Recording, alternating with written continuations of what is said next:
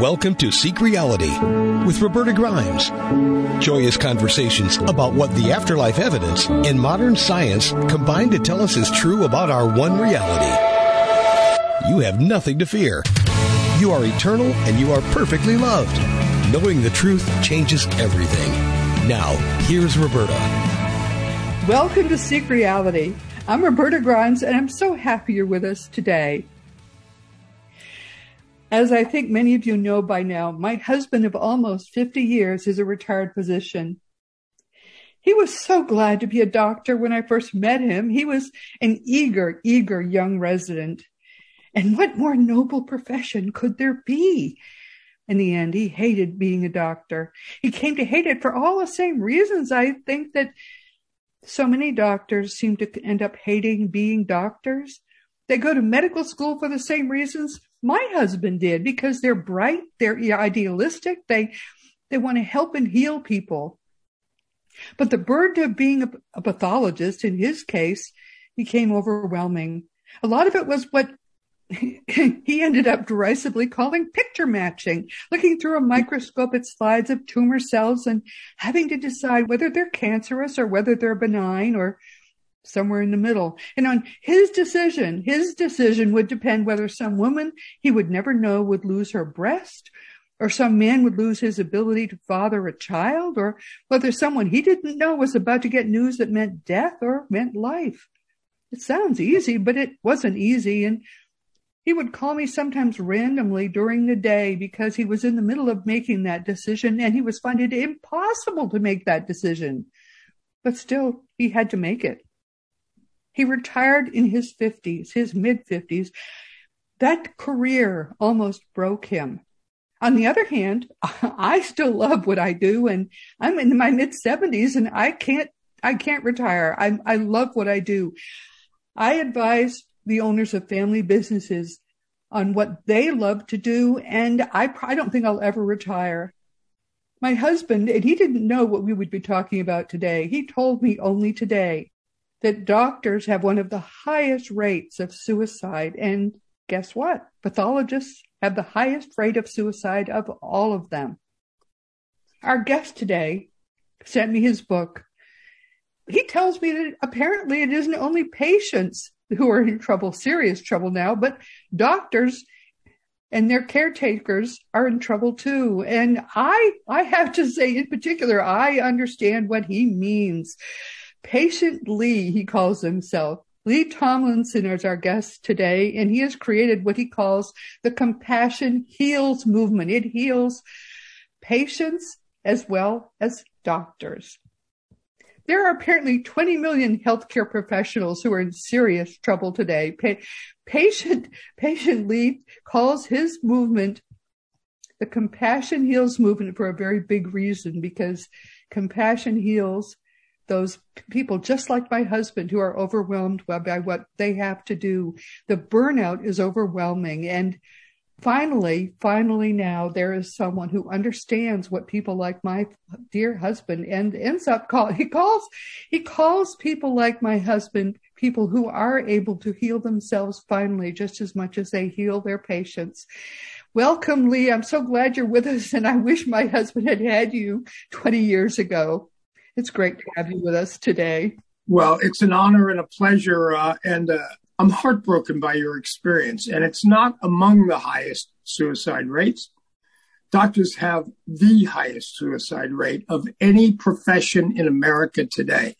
And if that doesn't give patients and everybody else outside of medicine a good feeling for how hard your job is, I don't know what can. But can so, you imagine? It was a coincidence. He told me that just this morning. Yep. He read it in the paper. He told me. He said, I, I, I, can't tell you how heartbreaking it was. I would, this young man I'm married to, he would call me in the middle of the morning. And the only reason was because he had in front of him a decision to make about somebody's life. Yep.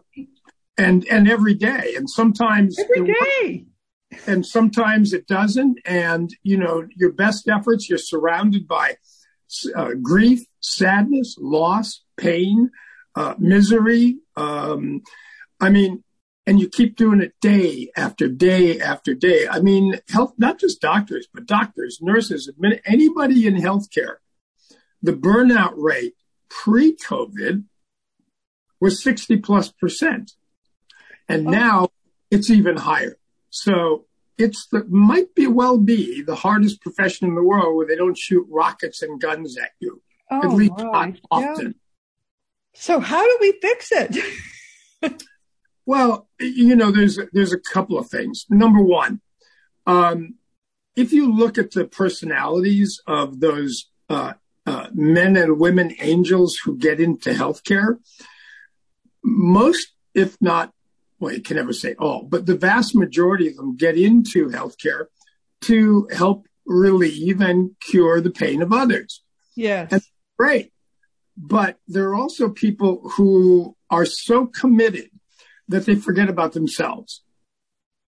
And the, the lack of self care, the lack of putting their needs first to maintain their health so they're able to be fully competent and compassionate is a skill or desire that most healthcare professionals lack. So part of my message when I have the honor of speaking to them, I've done that, what, a couple hundred times since my recovery, is you have to put your patients second. Put your health first in order for you to be able to do your best healing job with them. Then worry about them. Now, I know it sounds selfish, but it's not. It's an absolute necessity. That's number one. Number two is there are uh, organizations, healthcare organizations, that put profit before people. Yes. And that means both their patients and their staff. And the truth is, they're killing both because the burnout rate ultimately leads to people leaving the profession just like Sam did. And that is something we can't afford in this country or any other. So we've got to speak up as patients and say, we demand competency and compassion from our providers, organizations, and people in it. And if you don't give both to us, competency and compassion, we're leaving. We're going somewhere else. So we need to speak up about the need for more compassion for providers on the front lines and patients. And those organizations that aren't providing it to either should be run out of business. What you say really rings true for me because there, you're right. There was no compassion for him. And right. I have to say that in a 25 year career, he never made a mistake. I always, wow. we, we, we, lived with fear that he always would because wow. it was such a hard thing. And he said, he showed me, you know, this is, this is a cancerous breast. This is one without cancer. You couldn't tell the difference. There was no difference. I, I, mean, no wonder he was a horrible. Could, but thanks God he could. He could, but there yeah. was no difference. I swear to you, there was no difference. And, and so I, I was sure any day he was, he was going to learn that he had made a mistake. And I knew that that day would be his last day in medicine. Yeah. Yeah. But, but it was hellish because nobody respected the line he had to walk. And yes. um, in the end, how why did he get out of medicine? Because his mother lived with us, and his mother was having such a hard time with her health. Oh dear. They were the the doctors were not respecting her. Here's this old lady, an old lady sitting in a chair in front of a doctor. Well, she's going to die any minute anyway. Huh. And so one day I said to him, you know, I bet they would take better care of her if you were sitting next to her. Why don't you quit? And he she, he said to me, and I, I remember this to this day. Can we afford it? I said, I think so. Now I knew we couldn't afford it, but Uh-oh. I was working too. Yep. And I said, you know what? I love her and I love him, and I I'm going to try. That's well, that's what why he retired at the age of 55. And I did it. But I did it for them because I couldn't stand anymore seeing him live like that.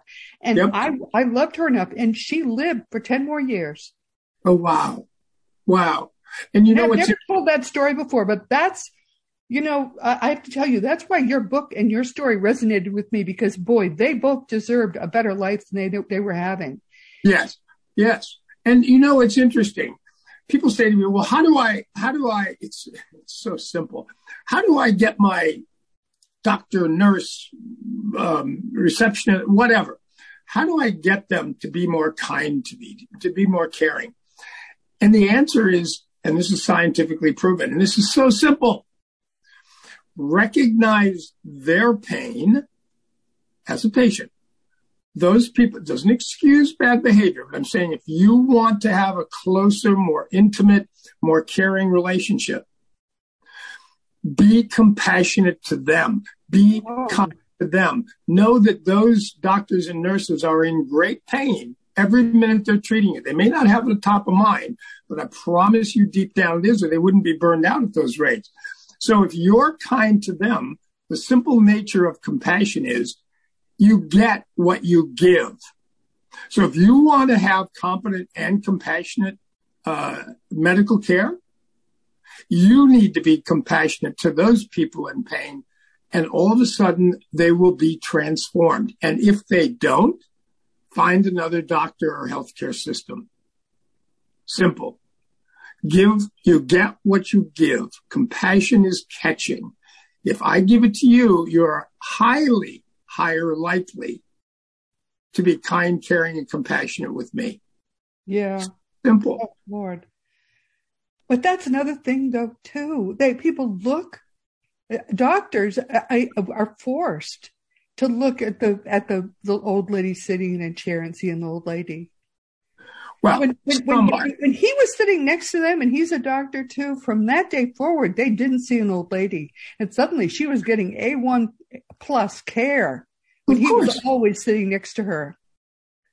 Listen, now, that's wrong too, isn't it? Well, I mean, again, you know, one of the things that we, when I speak to patients is, um, one of the best things you can do for your health is to have somebody help you Wow, yes. Um, while you're seeing a doctor. Yes. Because I don't know about anybody else, but when I'm in pain or discomfort, I don't listen too well and I don't hear too well. So the simple fact of the matter is, is that having a guide or a, a friend, a family member with you yes. to notes, if I hadn't had the gift of my wife, my then yes. wife, um, sitting by my side, for every single time I saw my doctor, oncologist, whatever it was.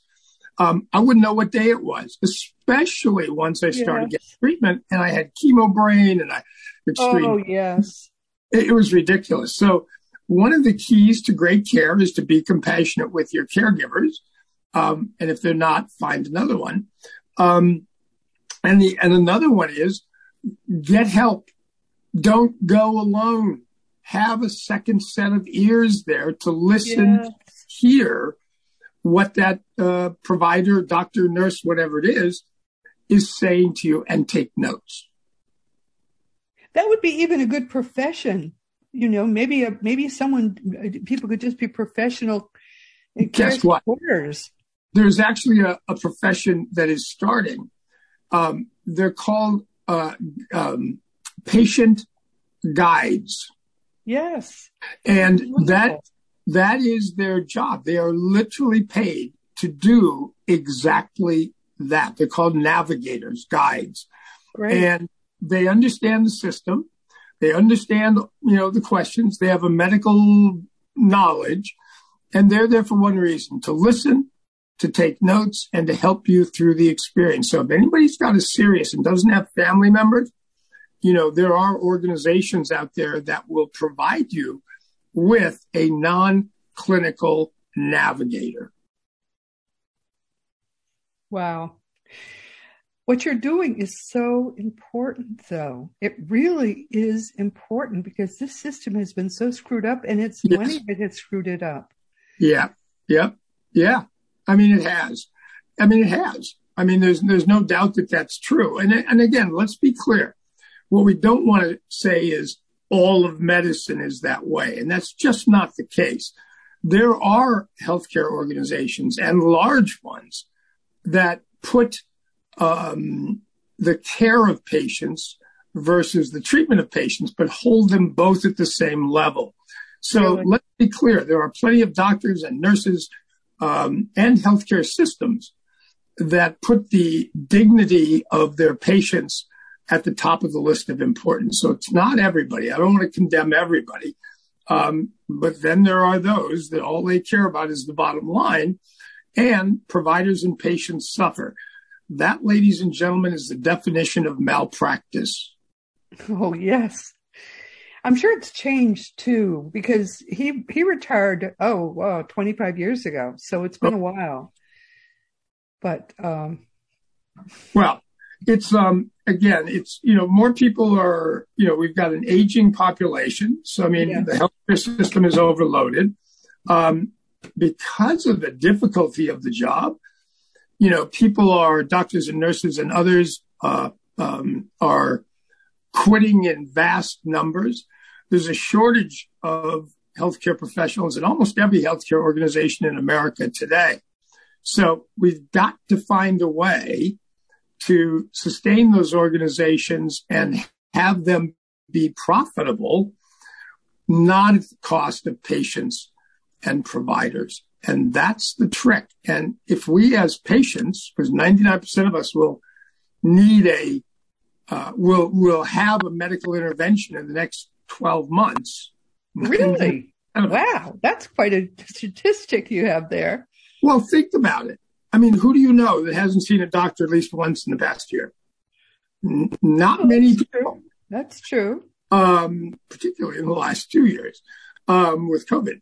Yeah. Um, yeah. But uh, which is probably wait, wait, but that's not it. So it's a it's a situation that's getting worse, and we need to find a way to maintain the quality of care and compassion in the system, or it'll kill everybody. And that is a compassionate crisis that we're in. That's true. Everybody will suffer if we don't solve it sooner than later. Well, we, right. So we, we, we sort of landed in this uh, with a splash because of, I told my story. So uh, let me just uh, read a quick little paragraph from your from your book, um, oh. so people know who you are. Thank you. Okay, so you you were you had like the life of all lives from the yep. outside, and then not too long ago, uh, you landed in the worst possible life. Not too long ago, I was battling stage three plus throat cancer. I'd lost my businesses. You actually were, were, were a Hollywood success story, big time. My goodness then you lost your business to two criminal partners, losing my marriage, sold our beautiful home, fancy cars. In an effort to combat the soaring debt, you were rapidly drowning in debt. You had received indescribably cruel and dehumanizing medical treatment. That was horrible to read about, leaving me feeling worthless. and then more relevantly, hopeless. You'd moved past uh, contemplation and formed a plan as to how you were going to end your life. Yep. And then you thought that that would not only end your suffering, um, they, but you would end the suffering of those around you. And reading about how you went from the top of the top to the bottom, and everything was we, we, you were just literally. I, I that was just a horrible decline in your in your fortunes in everything, and then one person turned your life around, literally made you believe that life was possible again. That was beautiful too. That's, and then suddenly you were, you weren't okay, but you were, you began to see that life was possible again. That was beautiful to read about. Actually, don't you love short books? Everybody, books have to be short now. I, I didn't know this when I wrote my first book five years ago, but my, my guide did, and it's very short people people who are thinking about writing a book 100 pages is a good book. That's that's to go much beyond that is not a good plan. But this is a short book. It's a powerful book. And it it really you can read it in one sitting and it's beautiful to read because it takes this man from the top to the bottom to empowerment. And and, yeah. and how you can be empowered. It's quite beautiful to read but um, but now now talk about how you learned how to help other people, which to me is really what the book is about. Well, it, you know, it's really a fairly simple story. I was raised, I mean, listen, you know, the book is called Compassion Heals from Self Care to Healthcare. And in it, I make the point that, you know, I never used the, uh, honestly, I don't think I ever said the word compassion until that day when I was contemplating my own death and trying to figure out how to put on enough fentanyl patches at the very end of my treatment when I was hospitalized. I experienced in that hospital the most mean, insensitive, unkind, uncaring, totally oh. lacking in oh. compassionate care. My treatment, I suspect, was fine. I mean, I am still alive. Well, but, there's some evidence, isn't it, that it worked? Oh my! But, but the but the lack of compassion and kindness and simple human kindness in that hospital at my lowest point, I thought, you know, if these people in whose hands I put my life don't care enough about me to even be courteous, yeah. let alone kind, uh, they must think that I'm worthless. And you know, these are smart people. They're probably right. And I began to think about it and I realized all the trouble I was causing my family, the debt we were going into. Uh, I'm a jerk when I'm sick. I can't speak for anybody else. And so I was a misery to my wife. Shame on me. Um, but I thought, you know, I have a huge what's called Keyman life insurance policy at the studio, uh, movie studio that we had bought and redeveloped. Um, and if I was to die, they would receive a zillion dollars and live like kings and queens. And that's what I decided to do. So I um, wanted to find out how many patches to put on because if you put on too many, they call it suicide and then you can't collect anything. So I didn't want to do that. Anyway, so the day after I got out of that hospital from hell, um, uh, a very famous, um, actually radio personality and, and doctor named Dr. Dean Edell came to visit. Was my uh, wife's brother. And I managed to, it was excruciating with throat cancer to croak out. Speaking was very hard for me uh, at the end um, that all the misery I had experienced. And as I stopped to take a breath, he put his hand on my arm and said, Lee, I am so, so, so sorry for the compassion you didn't get in this hospital. And that word sort of didn't register. And he said, and here's the thing. It is absolutely unforgivable. So please, please, on behalf of all of those horrible people, accept my apology for that. He said, but may I make a suggestion? Sure, Dean, what, whatever. He said, you know, rather than giving up and giving in, how about this? He said, compassion is rapidly disappearing in modern healthcare. And that is a tragedy. He said, rather than giving up and giving in, how about you fight like crazy? And if you're lucky enough to survive, why don't you become part of the solution and share your story about how a lack of compassion caused you to nearly take your life and see if you can't inspire people to take better care of their patients and themselves so they're able to.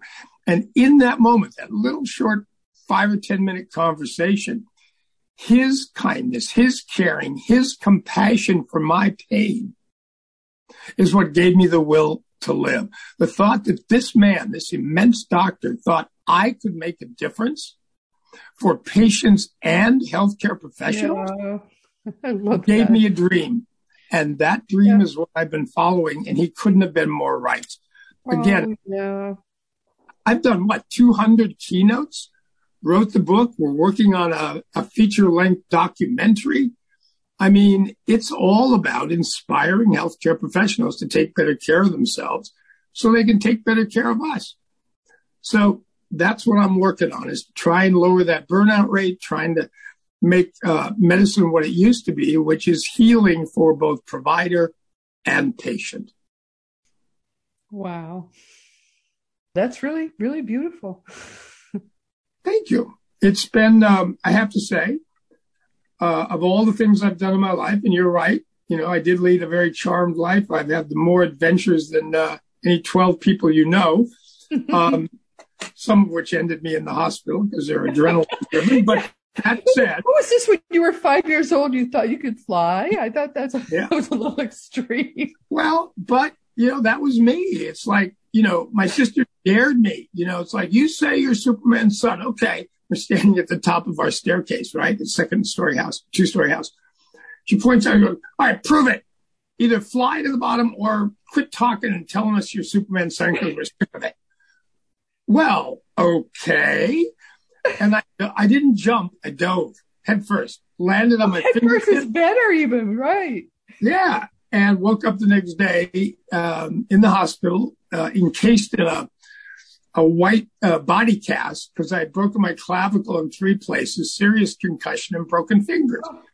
That was the start of well over a hundred uh, hospitalizations in six different countries. I mean, I've been in the health. I've had my thumb pulled off. I've had skin grafts, bone grafts, uh, toes amputated. Um, more infectious diseases than you can remotely imagine. Um, I was rescued from uh, drowning. I was dared to do a um, a one and a half flip off the side of a boat that uh, we had, and it doesn't matter where, but uh, it doesn't even matter where anymore. I hit my head, and I'm I'm laying there. I'm unconscious in the water, and everybody thought I was kidding. And then they realized he's oh, not moving. Maybe you should rescue him. So anyway, freaking out at this point.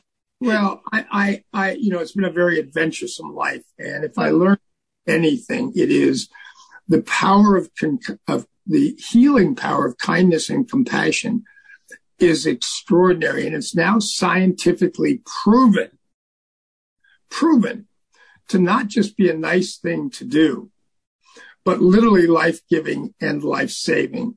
And it can be as little as a smile. It, you don't have to, you know, buy somebody a new house or pay for their kids' education. No. There's a story um, that I read about a gentleman who was in San Francisco, wrote a suicide note. And in it, he said, you know, I'm going to go to the bridge. I'm going to jump unless one person smiles at me as I'm walking to the bridge. They found his body the next day. Now, imagine, if you will, you happen to have walked by that guy, and for whatever reason, you remembered him, and you heard that had a smile, he would. How would you feel? That's the power. That's the power of compassion. That simple. I care enough about you to recognize, to see you, and to give you a smile connects us. We've missed that during COVID. We are desperate for human connection. It is in our genes. We don't imagine it. We have to connect, or literally, it makes us crazy. And That's, what's this about covering our mouths so nobody can see us smiling? What's, I mean, what's the point of that? Well, obviously, covering your mouth is, you know, you, you got to listen to the healthcare system that says that was necessary. But whether it was, I don't know that it was because it turns out that the germs go right through it. Well, it was all theater. It turns out in the end, it really was just all theater.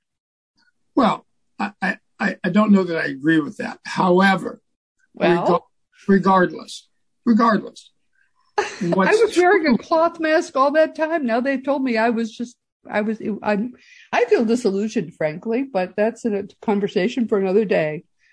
Well, you can discuss that with scientists. Uh, I'm not a scientist. what I, what I do know, mask or no mask, simple human kindness is scientifically proven to have vast healing powers. And literally, if a simple, something as little as a smile can save someone's life, imagine if you opened the door for them or carried a bag for them or um, recognized their challenges and didn't judge whatever it is. It is absolutely proven that the healing qualities of simple, kind acts is immense.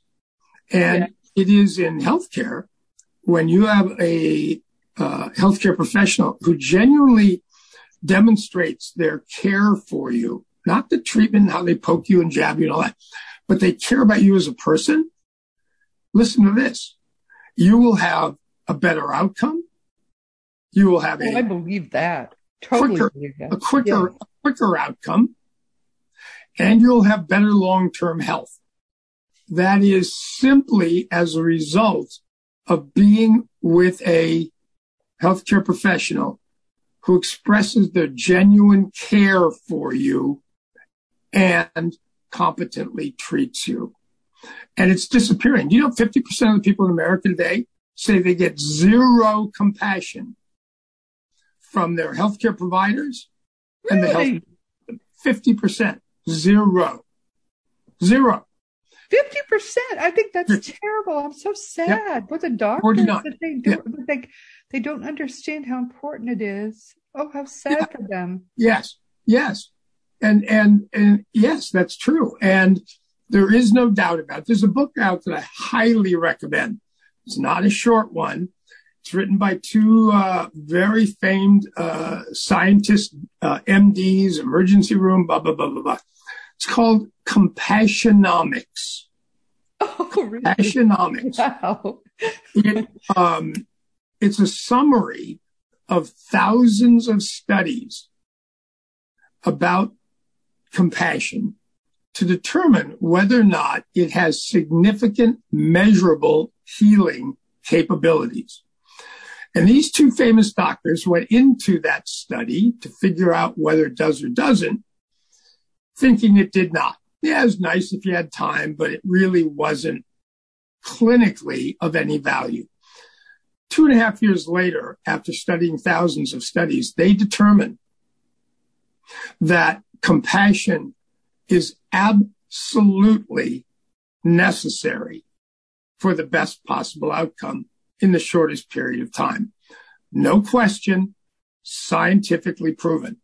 The fact that 50% of patients today are not getting any means they're being deprived of an element relative to their health that is absolutely essential for them to recover their health, and they're not getting it. Now, if I had a pill that I could give you Yeah. Wow. that amount of benefit, and I decided, you know what, I had a bad night last night. Um, Oh, yeah, I'm, yeah. I'm not going to give you the pill. I'm feeling sorry. For, I'm not going to give you the pill. I'm in a bad Oh. mood. You'd be sued for malpractice. Yeah. So- That's the power of compassion. And, um, you know, if you want proof of it, just read that book, Compassionomics. But but you also said that it, in your book that it, it was important for, for the for the um the, the healthcare provider to be to be um the the the, the compa- for for him to be feeling compassionate was better for him for, for him as well. Yeah. See, again, the science proves, and this is, this is such magical stuff, Yeah. but it's scientifically proven is that, remember that benefit of your health will improve. Um, you'll be happier. You'll have less burnout. You'll, Yeah. all, all that stuff that happens for patients when they're treated by a, a compassionate um, healthcare professional, the giver of it gets exactly the same benefits. Yeah.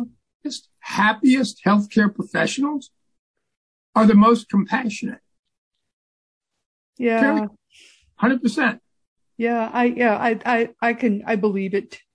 But Yeah. it also though it was too overwhelming for my husband because I think he felt for every one of those people that he was diagnosing. And and Wow. you know, but but he and he never saw them. That was part of the thing. I I I don't know. I just think he's too squishy inside anyway. He's Well- always been that way. But here's the thing is I would say that um, probably, again, I can't speak for him, but my guess is there were a lot of other things other than his deep caring for his patients that caused him to leave healthcare. And it's those pressures. You got to do more. You got to do it in less time. You know, you're, you're around people. Yes, right. He, he was, he you was a to them. He really was. He, Yeah. he he had to do more and more and more, and he had to do it faster and faster and faster, and he couldn't spend enough time deliberating. Yep, absolutely. right. And, That's, and you're right. that's different than Right. being compassionate to your colleagues and your patients. Yeah.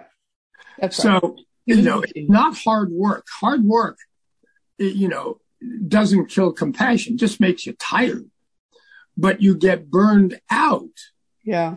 when you don't give Ultimately, that was yourself it. compassion or and or get it from your colleagues, boss, organization, etc. If you want a successful business, that's the other thing. Call compassion for your patients kindness, whatever. It's customer service. Patients are customers. Yeah. And the simple, single greatest determinant of profitability in any business is how you treat your customers. So if you treat them kindly with compassion, consideration, uh, honor, dignity, you're going to make more money than you know what to do with as an organization. It is the Yeah. single most determiner of profitability in business today is how you treat your customers. yeah. It's a competitive advantage. If I say, here are two hospital groups, this one, and there's a, there's a score that the government puts out to rate how they care for their patients called an HCAP score. If they're in the 44th percentile towards the bottom, and the other one is in the 99th percentile at the top, uh, who would you go to? Well, I'm going to go to the one at 99th. Why not? I mean, if they're equally good, I don't know if they're good medically, but I assume they are. They're, you know, they're, they're in business. But if I know one is compassionate and the other isn't, that's where I'm going. Why not? Yeah. So it's it's um it's an extraordinary. It, it helps heal patients.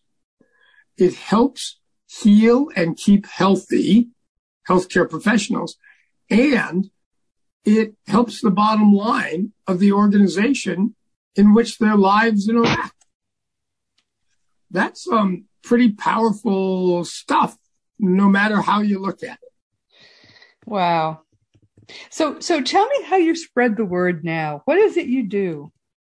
Well, I mean, what I've been doing, um, at least until COVID uh, um, hit, is I travel the world uh, delivering keynote addresses to healthcare professionals uh, of every imaginable type at hospitals, uh, conferences, medical schools, nursing schools, dental schools, um, you name it. I've um, had the pleasure and honor of addressing several hundred audiences over the past six or seven years since I got my voice back and and recovered. Um, and there's that. I also wrote uh, Compassion Heals from self care to healthcare, which is you know aimed at healthcare. But the truth of the matter is, it's for all of us. Self care is critical to our happiness um, and success, for that matter. Um, but somebody made the point. I've always said my goal is to reach those 20 million healthcare professionals with my message to try to inspire them to take better compassionate care of themselves so they can do it for us. And somebody said, Lee, you're an idiot. Well, you're not going to reach 20 million people on stage. I don't care if every one of them is 5,000. You're not going to do it. At, do the numbers. Like, oh, yeah. So I wrote the book, got that done. And then it's like, I'm not going to get this book out to 22 million. There's no way. So somebody said, why don't you go back to your Hollywood background, producer background? Why don't you make a movie on the heart, science, and business of compassion and reveal the crisis of compassion in healthcare, its rapidly disappearing presence of its healing power, why that is, what we can do to change it, and wake people up to the absolute necessity of demanding it and getting it from their healthcare providers and supporting those suffering healthcare providers with their own compassion in order to get more for themselves. So that's really what I'm doing. I'm working on that documentary, uh, working on another book, uh, going to be doing a podcast soon. Um, and hopefully, I've got some live speak, not virtual, but live speaking, uh, gigs scheduled for the next uh, six to 10 months. So life is good. And you did a TEDx too. Oh, and I did a TED talk uh, very early on, which sort of launched me. It was a dream. I had been following TED for since it began, and all of a sudden I get a call from Eli Lilly that was putting on a local. Uh, local. That was I saw it. Was fun. Yeah, you did. A yeah, and I and they said, hey, we'd like you to open our event uh, with your uh, keynote. What? I mean, that was a dream. For you. I don't even have to. You asking me? Yeah, it was. It was so good. I was, I was I the first one at a day long event, and um, you know, being able to say, "Oh, by the way, yes. you know, did a TED talk." uh, very good. Go, Whoa! People wanted to reach you. How would they reach you? Very simple. Um, my uh, email is my personal email is Lee L E E at Lee L E E Tomlinson T O M L I N S O N dot com. That's Lee at Lee Tomlinson, T O M L I N S O N dot com. Uh-huh. Um, just reach out to me and say hello and, you know, go check out my website, see what I do. Um, it's, uh, again, very complicated. It's www.leetomlinson.com. Don't you love it when you can get your own name? Yeah, right. That's great. Yeah, make it simple. Um, yeah, and I'm listen. My life is about uh, inspiring healthcare professionals and others to be more of their natural, genetically bred, compassionate selves to benefit themselves, their friends, their families, their colleagues, and the world. So any opportunity to share that message any way imaginable, I'm in. Well, that's a beautiful way to end our little time together. Thank you so much, Lee. This has been wonderful. I so appreciate it. Well, I am, I am tremendously grateful. I can't believe the time. I hope the listeners thought went race by for me. So thank you, thank you, thank you. Thank you, my dear. We'll do this again. I look forward to it. Be well, stay safe, stay compassionate. The world needs you. Everyone, this has been Seek Reality with Roberta Grimes. I'm so happy you've been with us today. Please never forget that you are a powerful, eternal being. You never began and you never will end. And when you really get that, it changes everything in your life for the better our guest for next week has actually not yet confirmed, so I can't tell you who it will be. And you never know. It, we may plumb new territory this time. And actually, doesn't that kind of feel exciting when you think about it? Meanwhile, this week, we've been speaking with Lee Tomlinson, who's known as Patient Lee. His personal mission, and could there, there couldn't ever be a better one than this, is to inspire healthcare professionals to return compassionate care to its rightful place at the forefront of modern healthcare in order to benefit the patients, their families, the bottom line, and also those healthcare professionals themselves. He says that finding his mission wasn't even easy, but he's found it now. He's an award-winning television producer, a movie studio executive, a former professional athlete, a public speaker, a TED Talk presenter, and he's alive today due to the combination of a lifetime of extraordinarily effective medical treatment and also deeply kind and compassionate care to himself.